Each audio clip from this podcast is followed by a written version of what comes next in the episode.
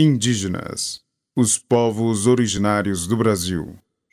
As várias formas de arte têm papel social importante. São canal de denúncia, resistência e dão protagonismo às vozes que constantemente são silenciadas.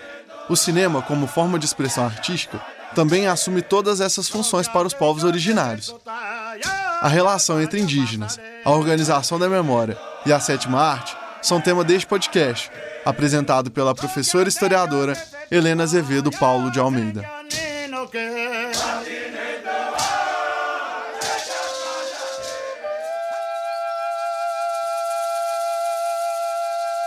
Como já tivemos a oportunidade de comentar, as novas demandas de tecnologias são ferramentas importantes para a divulgação de conhecimentos, de denúncia de violências e resistência dos povos originários.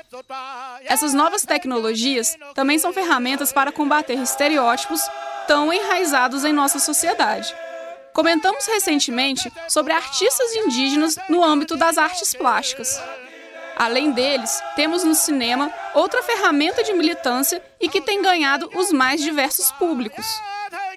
Recentemente, tivemos o exemplo do documentário Espagé, que documenta sobre a intolerância religiosa, etnocídio e conversão forçada em nossa contemporaneidade.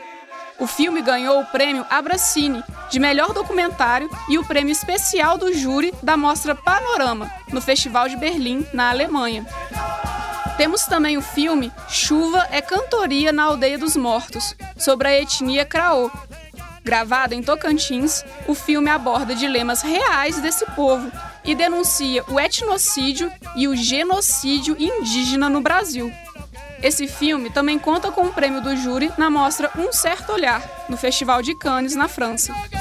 Esses registros fazem parte de possibilidades de protagonismo indígena, mas aí você pode me perguntar: por que o protagonismo indígena é tão importante?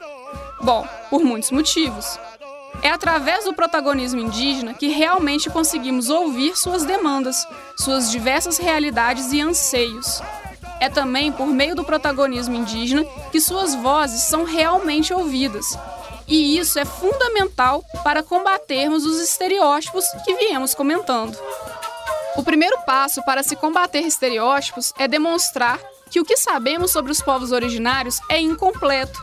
Dar espaço para essas vozes é possibilitar o acesso a diferentes memórias e histórias que são sufocadas por discursos hegemônicos e preconceituosos. Esses discursos abafam as vozes que realmente deveríamos ouvir. As novas tecnologias têm esse potencial de fazer submergir memórias que são sufocadas por discursos oficiais e homogêneos. Discursos que apagam perspectivas dissonantes de uma história única, como se elas não existissem. Vivemos vários exemplos disso, como debatemos no podcast sobre indígenas e ditadura militar. Nós, como não indígenas, somos responsáveis também pela manutenção desses discursos oficiais, mas podemos e devemos ser responsabilizados pelo espaço protagonizado pelos povos originários. Podemos e devemos apoiar a valorização das vozes indígenas.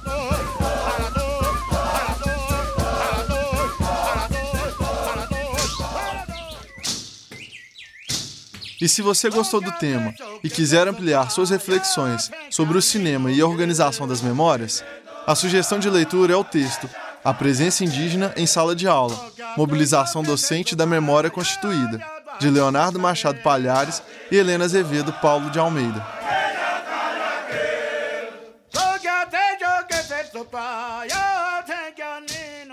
Indígenas, os povos originários do Brasil.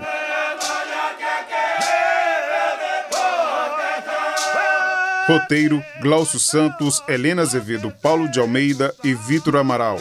Pesquisa e apresentação: Helena Azevedo, Paulo de Almeida.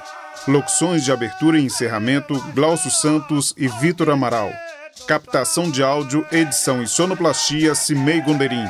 Concepção de projeto e direção de produção: Glaucio Santos. Apoio: Grupo Cultural Wale Funiô, Jacildo Ribeiro, Carla Landim, Povo Paiaiá, Ademário Ribeiro, Danilo Nonato e Rômulo Ferreira. Produção geral: Central de Comunicação Pública Educativa Rádio FOP 106.3 FM. Realização Universidade Federal de Ouro Preto.